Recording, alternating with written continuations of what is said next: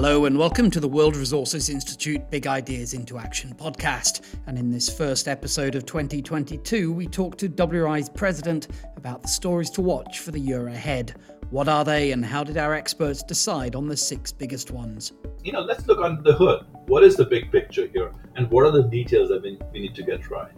We'll also be looking at why we think these stories are so important and what they say about the world and environmental action people were thinking about commitments and what to do. Now we are thinking about how to do it. Who should be making decisions about resources?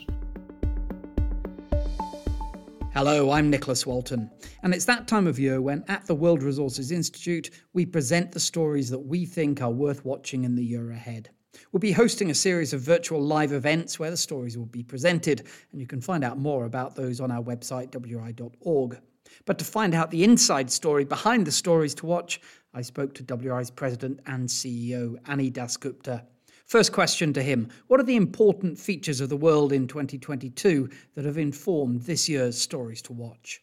Think about the moment we're doing the stories. You know, in January of 2022, two months after the COP26 in Glasgow, the moment of change, you know, I think the world has really shifted from making commitments, which was in, actually whatever people might think of Glasgow, the incredible amount of commitments were made, to shifting that to outcomes. How do we convert these commitments to actual action on the ground so that there's confidence in the ground and we are moving towards 50% reduction of carbon by 2050. But how we get that done is, this, is the question everyone's asking.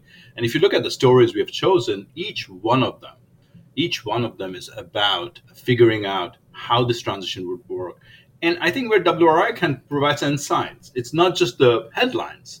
Each story looks under the hood of the headlines and say, okay, what are the issues we should be thinking about? How can we make choices that'll get us to the right direction? And I feel the story, stories we chose are all about each one of them will require choices, and none of them you can take a neutral position. And our hope is that we are providing the evidence and the steps that needs to be taken so people who listen to it can make their own up, own mind, but we hope they would be in the right side of the debate. These really are live choices now. Uh, I, here in Europe, we had the German elections a few months ago, and the choices connected to how Germany moves forward into a low carbon economy were the thing that dominated the whole election and are now dominating, apart from COVID, of course, what the government's choices are. So, so the way that the, the world has moved forward really is quite remarkable. It's no longer a world where people just sort of say, okay, here's our commitment, and of course we'll get there in some way. It's a question of, you know, are these commitments credible? How do people go about them? And I think that that lies behind all of the choices of the six stories to watch that you made. Um, what was the process like when you were uh, involved as CEO, president of, of WRI, with your first stories to watch? I know, Nicholas, that's such a good question. You know, as you can imagine, you know, I thought my predecessor, Andrew, did these stories to watch fantastically. And he really enjoyed it. I think this was his high point of the year. So, to be honest with you, when I first started it, I, I, approached with some trepidation. Um, but as we went through the process, I must say I really enjoyed it. I'll tell you why I enjoyed it for two reasons. One, just the process. In you know, WRI is a global organization with more than 1,600 staff all over the world. Uh, this process of arriving at, you know, what stories, you know, there's so many stories out there. What stories, what six, five, six, seven stories would make most sense this year to talk about? Will be conveying the tone we want. And that process of bringing the whole organization together, and then each one of them, the story on coal, for example, you know, getting the right tone right. And that was real debate among our staff. And I absolutely love, or, or there's a story on justice. The first time WRI is doing a story on justice I think I like the process of bringing our community together and actually sitting down and debating uh, how does one talk about these things in the right way. And finally, Nicholas, you know, in 2022, the nature of stories to us has changed, and that is to me is a very interesting. You know, this is the 19th year we're doing this, 19. So when you can imagine when we started in 2000, early 2000, our goal was to introduce you know concepts of climate change uh, to journalists. We started with maybe a dozen jo- journalists in the press room in washington. That was the idea. You know people are not talking enough about it. We should introduce idea. Hopefully they'll write more articles about climate change. Today it's different. Climate change is everyday issues touches every want every portion of economy. Our objective is not to introduce new topic. Our objective is you will hear about these topics. Let us tell, let us share with you what we know about it and what are the debates. What are the you know opposing points and what how can you participate in debate in the most productive way. So I love the shift has taken place, and I actually really enjoyed how we come together as a community to put these together. Uh, you mentioned the uh, the climate justice story. I mean, obviously, we're still as a as a world, as as a humanity, we're, we're still in the grip of, of the COVID crisis, and that has exposed real inequalities all over the world and between countries, between communities and so on. Um, is that one of the great drivers of climate justice now being such a big issue for, for you and for WRI? I think the interesting thing about the climate justice story is the fact it is asking us to reframe the conversation away from counting carbon and carbon transition to questions of who get impacted, who did get impacted, and would we use this opportunity to not only reduce carbon, actually address injustices and, and make sure when we do the transition that we're not making it worse off, you know? So I just want to point out this many people, many organizations, especially grassroots organizations across the world, the United States, um, uh, black and uh, all kind of minority organizations been working about on this in, in other countries too. So it is it is not a new topic. This is not a new topic as in people haven't because of their work, because of their work for all these years, it has come to attention of, of the global community, which is what is actually the turning uh, different here. And uh, for us, we just what WRI is not only recognition of this, but making sure the transition that is going to happen from where we are to high carbon to low carbon also addresses this. And we want to make sure, at the very le- least, the transition doesn't make these differences, make this uh, inequities that are in the world worse off, to hopefully make them better off. So the most interesting part of it is asking us to reframe the conversation. And it is, as you can imagine, this is kind of the logical moment from people. If you think about it, people were thinking about about commitments and what to do. Now we are thinking about how to do it. Who should be making decision about resources? Where should the resources go? Who should be on the table? Those as the impact from we go from thinking about it to actually impacting naturally now we should be talking about all right do we have the right people around the table are the people getting impacted by it deciding that and are their knowledge being used to be most efficiently use the re- little resources we have to work on it so it is i think the reason we are excited about this is the reframing this is the right we are very encouraged by it but we also have to recognize that many other people are working on it and been working on it for decades and to learn from them and work together with them as we move forward with this. The other story that seems to be very um, informed by the COVID crisis is is this one about preventing pandemics. Um, this intrigued me a lot, but can you unpack it a little bit? What is the story? Where does it come from? And, and what is it? What does it tell us? I think that's a really interesting story, Nicholas. I personally learned a lot developing the story with our team.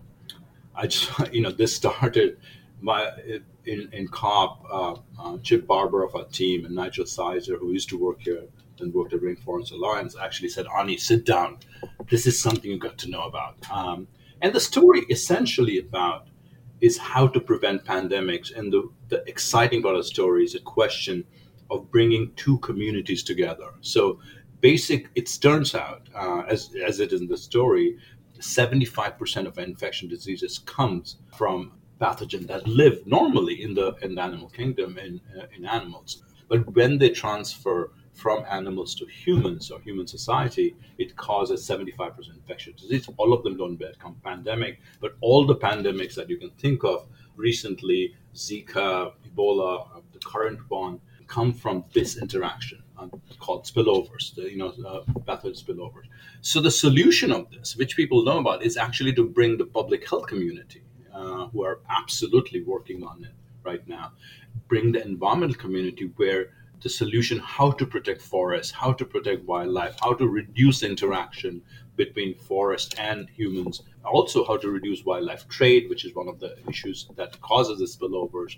So, as you can imagine, there's a whole community of people who work on protecting forests, reducing deforestation, uh, biodiversity, and there's a whole other community of public health experts. And the story really is about bringing these two communities together to think about long-term prevention of pandemics. So argument is, of course, we're in the middle of a pandemic. Of course, all our energies are to deal respond to the current pandemic. But can we also think about how to prevent this in the longer run? Because this is such a devastatingly expensive, both a human cost, economic cost. I don't want to go on. All of us listening to this know how terrible it has been for all of us. A more familiar uh, subject is the uh, issue is the subject of uh, of one of the other stories, and that's coal. Um, but the way that this stories to watch actually looks at coal, it, it's looking at what the process is of phasing it out. How do we replace it? You know, where does actually what do we do if we get rid of coal, and how and that obviously then you go back and then that actually informs how we get rid of it in the first place the coal story, I think we will hear a lot about coal story, and I, I, I think our objective here is to focus on getting the transition right. I've come across people who are very flippant about, oh, you know, the economics is too far in um, in its favor, so it's done. You know, let's move on. The Coal is gone. That is not the case. You know, there are countries in the world, India, China. India, seventy-one percent of uh, energy right now comes from coal uh, China 60 or some number, 60%, I think. So these are huge deals for this. Seven million people work on this area. So it is absolutely true that we have to get coal out of our energy system. It's the most polluting. It makes most logical sense to start with. This is not the only one we have to get. But the focus of the story is this is the one where the economics is towards it. There is a lot of global consensus of it. Let's get it right so that it's not disruptive it takes care of the people who are in, in this industry. It makes sure that that there is a transition, doesn't produce blackouts. That'll be a total political disaster, and then if no one else would want to do any other transition. The story is really about this transition is about to happen. It's already happening. Let's get it right.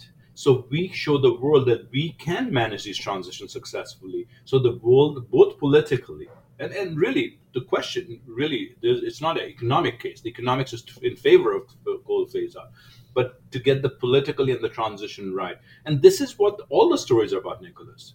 Is let's focus on the transition. Let's build the science of transition. This is where WRI is going to focus on, so that we get it right. We build confidence, so the broader society embraces transition and says, you know, this is good. We can handle it. We know how to do this properly. So the next transition on gasoline or of natural gas. All these have to go out of the system by 2050. Uh, that is what the story is about. It is not about you know should we get out of coal. Um, that is that is we are way past that story. Uh, similarly, electric vehicles. That's all about the, the, the transition. What it actually means. You know, it's it's not just about making sure that electric cars work, but it's it, what's the infrastructure for it? How do we make them aspirational so that you know people actually want them instead of their other cars? And and then look at the supply chain behind them. There's there's a lot more involved. It's not just sort of making the case that of course electric cars are are, are good. yeah. I, I like that story. I'm, I'm glad it's the last story. As you can, as you know from uh, Nicholas, from my own background, this is something I've been working on for many years. Um, you know, one interesting thing, Nicholas, when I was at, at COP, there's a lot of discussion electric cars. You know, there were a lot of announcements by this, uh, uh, and very positive ones. You know, um, country after country saying we're going to get out of internal combustion engine ICE, as the acronym is, by 2035 or 2040. Very encouraging. One after another. You know, companies, uh, car companies, um, talking about uh, their commitments to get that. All very positive. But if you add that up, the tone was, you know, this is done you know, electric cars are really good these days. They are. They are soon going to be price competitive with uh, uh, internal combustion engine. That's true too. And to be honest, we are actually surprised, all of us who work in this, how much the consumers have embraced this. People are worried. You know, consumer will think, "Oh, this is we don't know what electric." Actually, there's a wide embrace. Uh, the demand for electric cars is growing exponentially. All very good. The story is about how can we use it. It is not done meaning this momentum, this market euphoria is great, but it's not enough to decarbonize carbon. So the question is, how can we use this momentum to do two things? One is we are scratching the surface of electric mobility. It's at 1% of our fleet. How do we get to 30% of our fleet? How do we get to 90% of our fleet? Fleet by means uh, all the vehicles there are in the world today. There are 1.2 billion cars in the world today. We just barely got to one. So we need to accelerate it. That's the point you were making about infrastructure, charging station, getting it out there, making sure countries have policies. But it's also the story is also about that will be great, but we also need to reduce number of people who use cars. You know, there's exponential growth of cars. One because of COVID, actually, people are worried about traveling public transport. Uh, I think that'll go away. But also, you know, countries are becoming many more people are coming to middle class in India, China, Sub-Saharan Africa. Everyone wants cars, so we need to change our aspiration there, which is hard, I think. But also in, improve public transport also make our cities more walkable, bikeable. So that is the story. And I, I think it's a very exciting story uh, of using a momentum. It's another story, Nicholas, which I said in the beginning. It's, you know, let's look under the hood. What is the big picture here? And what are the details that we, we need to get right?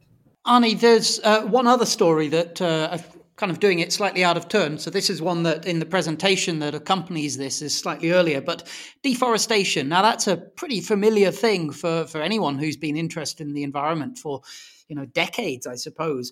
Why is 2022 such a, an important year to concentrate on questions of deforestation? We, because simply because Nicholas, we think this is a year, there's the highest chance ever, more than ever, things to turn around that is why. It is deforestation, as you said. It's something the world knows that we are not going the right path. And it's a discouraging story, actually, with all the attention deforestation has had over the years, because people have, you know, concluded long time back that, that saving our tropical forests is very important for us, for biodiversity, for uh, the communities that are around that. But the science of climate science over the years has become so clear that without our forest, we will never, we won't be able to get to. The forests play a very important role in making sure the carbon that we are spewing out in the atmosphere is, is sucked out by this trees, which is part of the balancing system of our ecosystem. And taking that out actually imbalances our system. That might be, you know, irreversible. Hence, this recognition of importance of forest, not just biodiversity, not just uh, because of all the things we knew about, but to make our climate stable. It's not new, but actually the clarity of it. I think this COP, as you, I think, well, importance of nature was the most important shift that took place in the in this COP. 141 countries committed to deforestation. Think about that. 19.5 billion dollar were committed to it by countries. I think much more would be committed with private capital. This is a shift. So, importance of story is that everyone knows about it. We actually haven't made the progress we wanted. You know, last six years since the New York Declaration on Deforestation, where many countries came together to they committed to have deforestation by 2020 and totally stop deforestation by 2030. The reality is, from 2014 to 2021, 41% increase of deforestation. So you know, it's it is something that is vexing, something uh, that has been difficult for the world. And I say world, it's not just the countries where the forests are. It's all the, it's because the demand for commodities drives this, and the commodities are consumed from people all over the world. So the reason we chose this story, there is the best chance because of political commitment, because of the recognition, because of mindset shift to get it right. And we wanted to bring to attention that the whole system, and we need to take a systems approach to get it right. And we have the best chance to do it this year. Uh, finally, Ani, looking at all of these stories, some of them quite different, but you know, as as we said earlier, that, that there's maybe one or two themes connecting them all. Um, once we reach the end of 2022, what kind of things would make you think that the year was a success or a failure? Uh, are there any particular indicators that you have in your mind, or, or events, or, or anything like that, that that that will cause you to to evaluate it one way or another? Absolutely. For me personally, this is a year to systematically move from commitments to getting policies and finance in place so that we create credibility in the system, that we are s- systematically across the board, across every country, across every company, putting things in place. And I, I want to repeat policies and finance. You know, you won't build things in one year, but you can put policies in place, you can put finance in place to show that you're going in the right direction. Um, so this is the year to see that is happening and the second, as I, as the first story, which is on net zero, is to show that these commitments are credible. And why is that important? Because, you know, for us, it's not a shift. This is not a just shift in one sector. It's a systemic shift of economy, how we run it, what we consume, what we do, how we produce energy, how we drive car. Systemic shifts, which is what is needed. And I think people more and more recognize it's not just let's get energy systems set up. It's many things we need to take time. And the science recognize that's why the goal is net zero by 2050, that it takes time to get there and we have to. But we can't just make long term commitments. The way to get credible in the commitment is to take action, do things. And we need to see what people do this year, next year, the year after. That's what the broader community say. Because ultimately, we need our politics, meaning people we elect to run our governments, people we choose, our leaders and companies. We need to make sure that we are getting those people who will focus on more ambitious policies and more ambitious finances because as you know the commitments the world has made so far doesn't add up to 1.5 degrees so my my own personal thinking is right now we have to show that these policies these climate policies make actually better society meaning it's good for people good for nature good for our children they will bring cleaner air cleaner jobs for people so that our broader community see that and actually push for more ambitious policies, more ambitious finances to get us to 50% by 2030, which is something we are focused on, but also to net zero by 2050 in a way that's good for people and good for nature. And that was Ani Dasgupta, President and CEO of WRI, on the six big stories to watch for 2022. To find out more, go to our website, wri.org, where you'll be able to find a presentation by Annie on the stories Plenty more details, and of course, an absolute stack of the science, research, analysis, and insight that informs these issues and much, much more of our work. That's it for this episode. I'm Nicholas Walton, and thanks for listening.